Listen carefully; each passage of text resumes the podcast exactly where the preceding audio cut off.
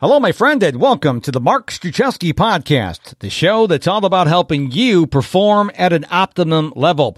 I am Mr. Productivity, and it is my obsession in life to teach you how to be a more productive you. And one of the ways I do that is by inviting you to attend my next live training. It'll be happening on Friday, August 14th at noon Eastern. It's going to be about technology and your productivity. Now, to register, you can either click the link in the show notes or the banner of my website, MrProductivity.com, M-I-S-T-E-R, MrProductivity.com. On the show today, John Bentley. We're going to talk a lot about strengths and weaknesses and what should you do with your strengths and what should you do with your weaknesses. A very fascinating conversation with John Bentley. So here we go. John, welcome to the show. Hey, Mark, thanks so much. I'm proud to be here and appreciate you allowing me to come on and let's just have a great time talking with each other. Now, I, I got to say this right off the bat. I love your accent. I love the Southern accent, and you're from Huntsville, Alabama, right? That is correct, sir. I grew up in Georgia, uh, 21 years in the Air Force, so I don't have as much as my family, but I still got a twang. I'm originally from uh, Rochester, New York, and apparently I don't have the ability to suck up the accent. My wife does, but I don't. So apparently I don't have an accent anywhere in the country, but I always, I always like the Southern accent. I, I try to pretend I have one, but I really don't. Well, it's interesting because I've got some friends in the Northeast up in the Massachusetts area, and I took them home to visit my family, and they said, "Man, your family has such a twang. I thought they were speaking banjo." That's hysterical. So, your name is John Bentley. Do you own a Bentley, or is that just your last name? That is just my last name, sir. I'm not part of the family that has all the riches, at least financial wise. Okay, if it was, you'd probably be on a private island. When we're doing this interview. Amen. Well, before we get started, why don't you take about 20 seconds or so, tell us who you are and what you do? Yes, sir. John Bentley. I actually grew up, I'll say, in the Air Force, coming from a, a broken family. They loved me, but we were dysfunctional. So through that 20 year Air Force career, I actually had some people that took interest in who I was because of all my talents. And they really helped me learn how to just access, accept, and act on my strengths. And what I like to say is they helped me overcome my insecurities. So after that 20 year career, I decided to open a business where I just help people learn how to, again, access, accept, act on their strengths, and really learn to love themselves so they can learn to accept and love others. Well, let me first say thank you for your service to this country. Uh, I think a lot of people don't take the time to thank people who served our country. And my mom and dad raised me that you always thank not only the the military but also the first responders, the police officers, because they are truly on the front lines. And I remember when I was a volunteer firefighter for a couple years, people come up to me and say, "Thank you for your service." I felt I'm not in the military. No, but you're running into buildings when we're running out. So thank you for your service. Thank you, Mark. I appreciate that very much. So let's talk about strengths because I'd like to know your, your thoughts on this. There's two schools of thought. There are people who say focus on your weaknesses because your strengths are natural. And then there's the, the camp I'm in is you should focus on your strengths and outsource the weaknesses. So where do you fall on, on that? Yes, sir. I, I've got two sides of the coin. I certainly delegate things that I'm not good at that take a lot of energy from me and drain me. I also know there's times though, Mark, that it's important for me to use behaviors that aren't natural to me. And I'll give you a great example of that is running my own business. I do my finances once a month. I use QuickBooks, but I know that that's very analytical, very detailed oriented work. I don't outsource that out though, because I want control of it, part of one of my strengths. And so I have to get by myself and really just focus on doing that behavior for a short period of time. Other than that, though, I love the fact that you outsource or delegate especially so you can work on your strengths like mine are being in front of a group presenting, whether it's virtual or live, and allowing other people to do that back end work that takes too much of my time and doesn't let me do what I love. One of the questions I get I've gotten asked a lot, and you probably got asked a lot more than I have, is how do I know what my strengths are? When when people ask me that, I said, well, I just know. I just knew what my strengths were. Now it took me several years to figure what that was because when I was in high school and college, uh, John, I did not want to do any form of oral presentations at all. But something happened. That switch got flipped. And then I became a speaker, a podcaster, an online trainer. I don't know what happened, but I, I think that you know, and it's kind of hard. It's kind of, you know, kind of hard to explain it to people that you know when you know what your strengths are. What do you think about that? I think we innately know what I had trouble doing, Mark, and other people had trouble doing was really telling me what they were. In other words, they didn't have a conversational language to describe my behavior, and I didn't either. And because of that, I really didn't know that when I overused my strengths, that they became limitations. Uh, I, I, love to talk. I love to bring people together. I love to, to have a motivating environment. However, at times in a meeting when we're discussing things, we really need to slow down and give everybody the opportunity to talk. So not realizing when I was overusing a string, it became a limitation was hurtful. So what I recommend to our to your listeners is, you know, there's quite a few different assessments. There's strength finders. There's the Myers Briggs. The one that I prefer is the DISC Behavioral Profile by Wiley Publishing. And so all those are used to create a framework for discovery and dialogue. And what I help people do, whether it's individual or groups, is I teach them a conversational language so that they can welcome the differences, which sometimes is, is people's strengths, but I tend to find fault because they don't do it the way I do it. Now, you mentioned overusing a strength. I've never heard that phrase before. I didn't think you could overuse a strength. So, can you please elaborate what you mean by that? Yeah, so I, am in a meeting and we're discussing a very detailed plan. We're doing it step by step by step. Well, one of my strengths is to generate ideas. Well, that phase of the project is past. Ah. So I'm I'm coming up with new ways, and it's really negatively impacting those who've already outlined the plan and where we're going to go that we're executing. So part of that is for me to learn, even though I've got those ideas, I've got to manage me and redirect that behavior so it doesn't cause what I being at people. I'm bumping my fists together now mm-hmm. versus being with people. I'm clasping my hands. And so that's recognizing when a strength is, becomes hurtful versus helpful. That's very interesting because I was uh, thinking about my strengths just the other day, and I think it's not a good strength, but I'm a, I tend to be a control freak. I think most solopreneurs like me or entrepreneurs are. And I heard someone tell me that you should be working in your zone of genius and you should outsource the rest. And so I love my podcast. I love the Mark Struczewski podcast. I don't like what happens afterwards. You know, after I do the intro, the outro, and all this other stuff, and I've got to do all the stuff for social media and the post processing and stuff like that. Well, my wife is furloughed from her job. She sold, sold cruises for a living. Well, no one's cruising because of COVID 19. And I'm like, well, would you like to help me out in this? And she loves doing that kind of stuff. And so, but the most difficult thing for me was training her because she, believe it or not, John, she could not read my mind. And so I sat down and said, okay, what are the, what are the procedures I do after a podcast? And it came up like 75 or 57 steps or some crazy number like that. But it was all in my head and I'm trying to write this down. I'm like, wow, I didn't realize it's so, in, involved after a podcast episode is done. But then I had to show her because obviously I missed some things. And though she's really good, she picked it up and took the ball and run. But I, I think that people need to say, okay, what am I good at? And is it really worth me working on my weaknesses or is it better maybe there's someone in my house maybe a spouse or another adult or an older child who who might be able to help you. I mean let's face it technology kids can help you with that aspect as well. And i think we just got to let go. I think that's the biggest pro the biggest issue people have is letting go of these weaknesses especially if you're a control freak. Yeah i like what you said there because in behavioral styles, uh, and I'm going to assume that, that you're really task oriented and you're bold and you're fast paced. Yep. I also think though you like involving others to a degree.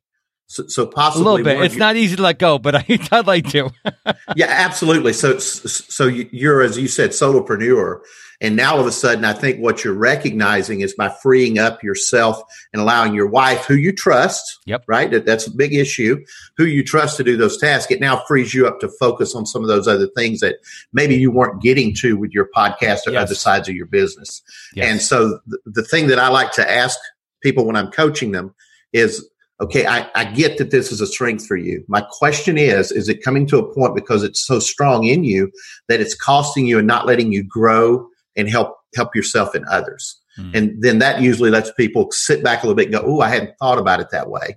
So I would imagine with you writing down the 75 steps, realizing you do all this. That, that took a lot of energy from you. Mm-hmm. And then training your wife took some energy. But I'll ask you now, how freeing has that been for you, Mark? Oh my goodness. I will tell you what I should be doing is I should be creating content, the podcast, my online training, my social media posts, my blog posts. That's what I should be doing because she's not going to do it. She has no interest in doing a podcast or doing online training. And so by her doing these things that I don't want to do, now I'm freed up to really actually up my game when it comes to content creation because I'm not doing the stuff that she's really good at. Right. So so it really lets you work on the things that are probably important to growing your business yep.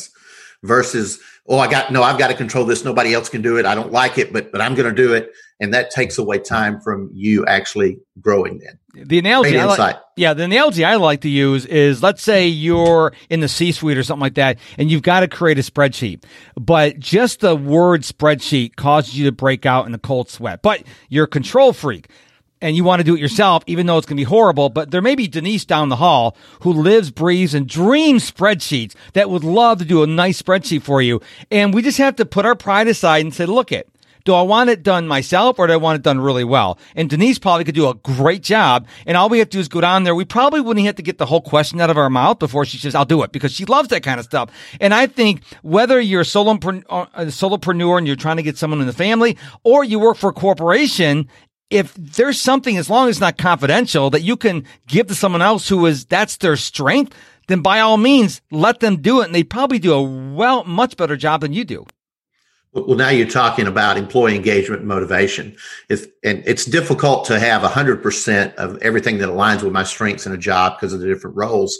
However, if I can get 60, 70% of that aligned to the individuals, then we're just going to take, take off as an organization. You, you mentioned spreadsheets, and I worked with Carol Brigant. She was a single mom, 68, lifelong learner, and she wanted to learn how to do formulas and spreadsheets. Well, here I am, the supervisor, and a little bit of a control freak because I wanted the analysis of the training to be correct. And basically, I sat down with her for 45 minutes and I, I, I, loved her. If you can imagine her 68 and her glasses coming down on her nose. And she says, Now, John, here's the way we're going to do it. You're going to call out the task. I'm going to write them down. Now, once you write it, once I write them down, I'm going to call them out to you and you're going to do them. And when that's right, you're going to call them out to me and I'm going to do them. And then I'm going to call them out to myself and do them myself. And when that's right, I won't need you anymore. Bottom line, I spent 45 minutes with her, a lot of energy, but I never had to do that task again, which, as you just mentioned, let me focus on strategy. She was happy. I was happy. That's amazing. Now let's let's switch over to leadership for a little bit. Let's say someone's a leader. They're listening to this podcast. They're a leader and they've got a team, a great team. Let's assume their team is like the best team ever. Why do you think, other than being a control freak, why do you think some leaders are so hesitant to let these tasks that they're not really good at go to someone else who's, who can do it better than them? Well, I think it comes from a fear of when if something is wrong, uh, th- they're going to be held accountable. Mm. And also, I, I, think part of it is is they don't really understand the strengths of their team and what they can do. Ah. So their idea of, of leadership is command and control versus being able to just release and empower. And that all stems from again some insecurities we have in ourselves. So I'll, I'll give you an idea. I grew up, and I, I like to say that our parents teach us through their behavior, whether they say anything or not. And my takeaway going into adulthood and working was I'm not good enough. Doesn't matter what I do, it's just not good enough. So I always try to find ways to do something bigger, stronger to make me look good so I have value in myself and other people's eyes.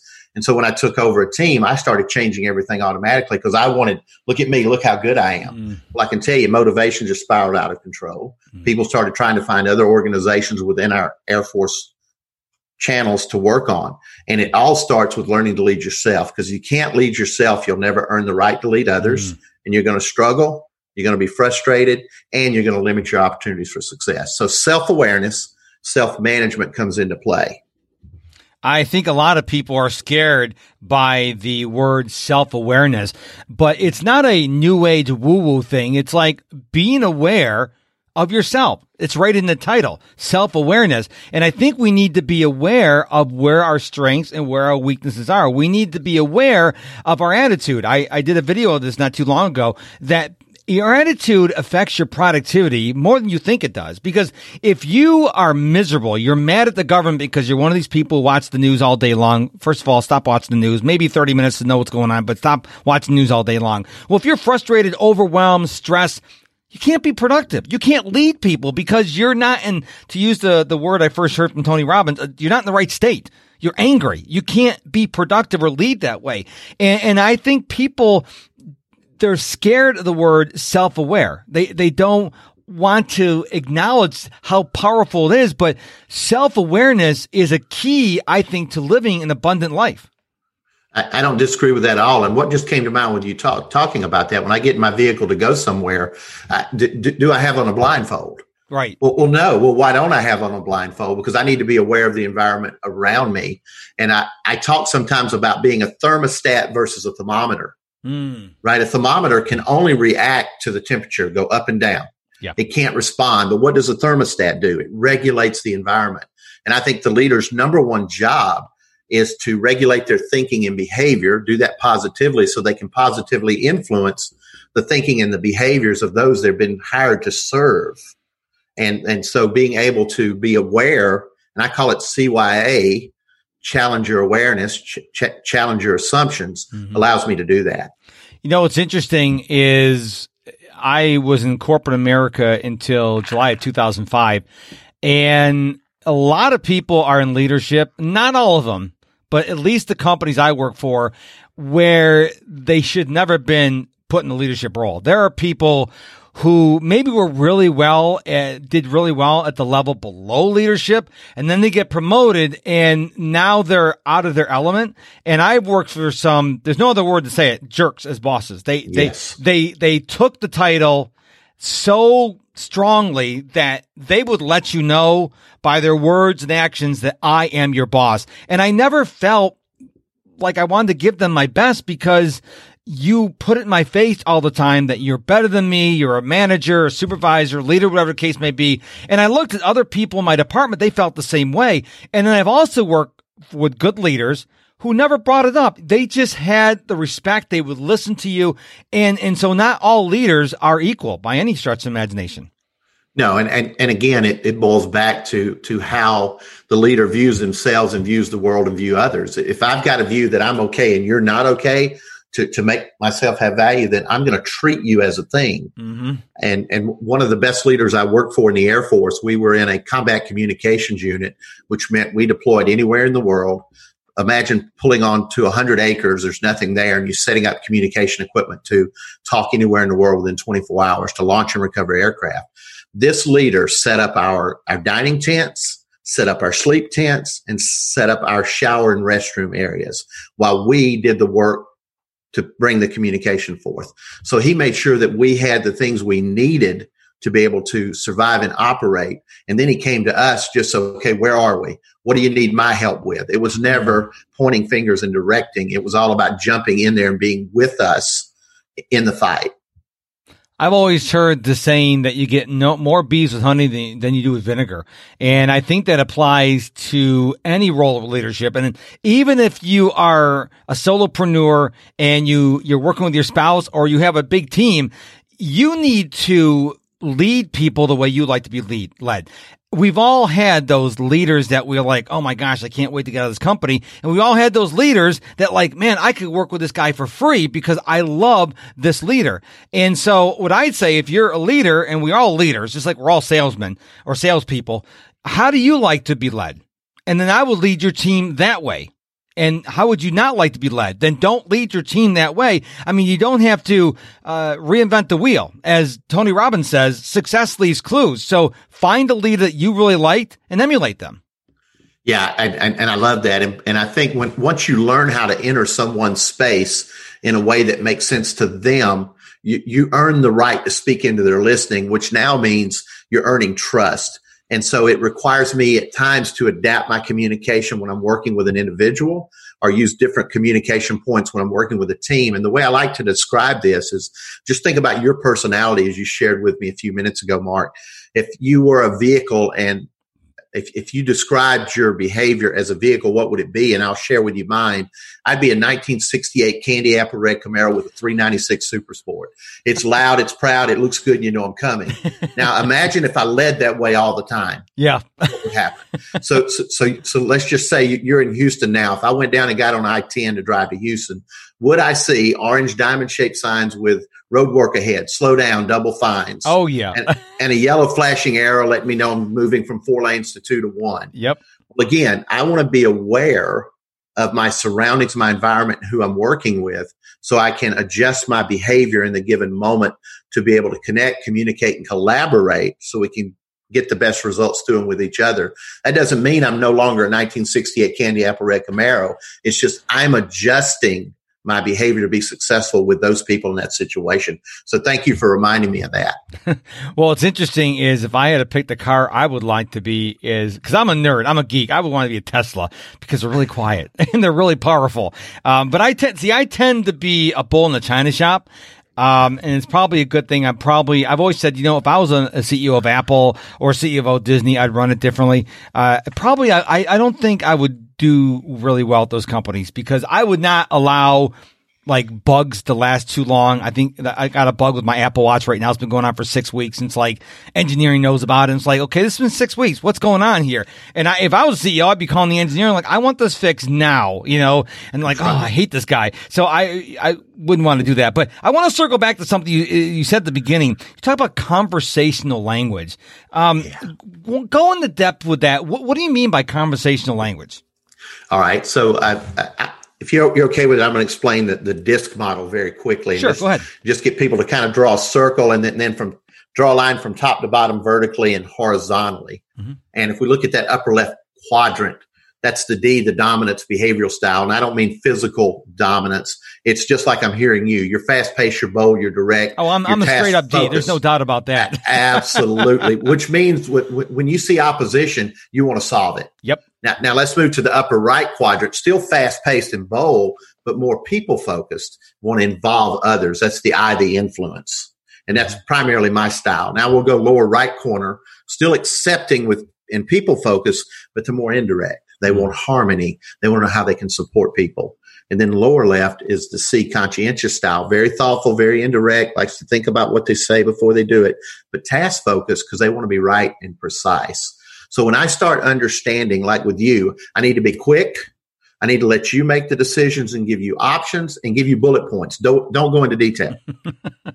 and so by understanding those languages, I can drive my behavioral vehicle, the way I communicate my attitude with you mm. in order to connect with you versus being at you and bumping into you and causing problems. You're spot on there, John, because I can tell you that I do not like long emails.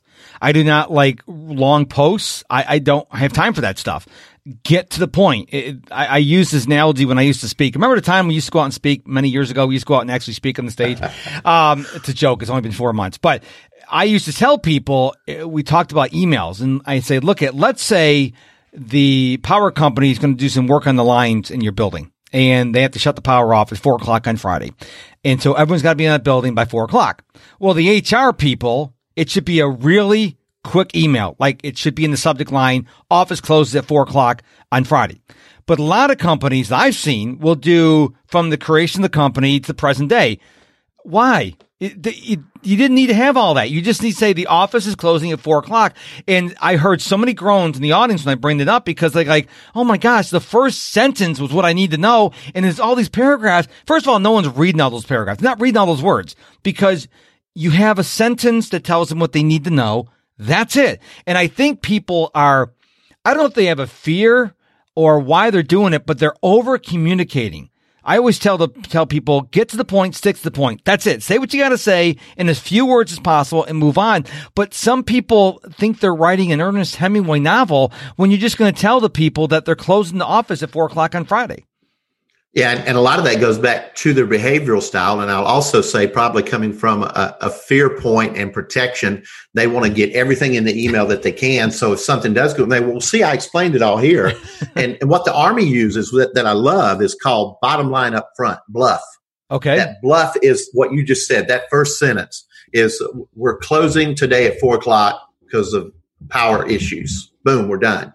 And and what I've learned to do if I'm communicating with a group of people is I'll just give a quick scenario, two or three sentences that satisfies the D and I behavioral styles.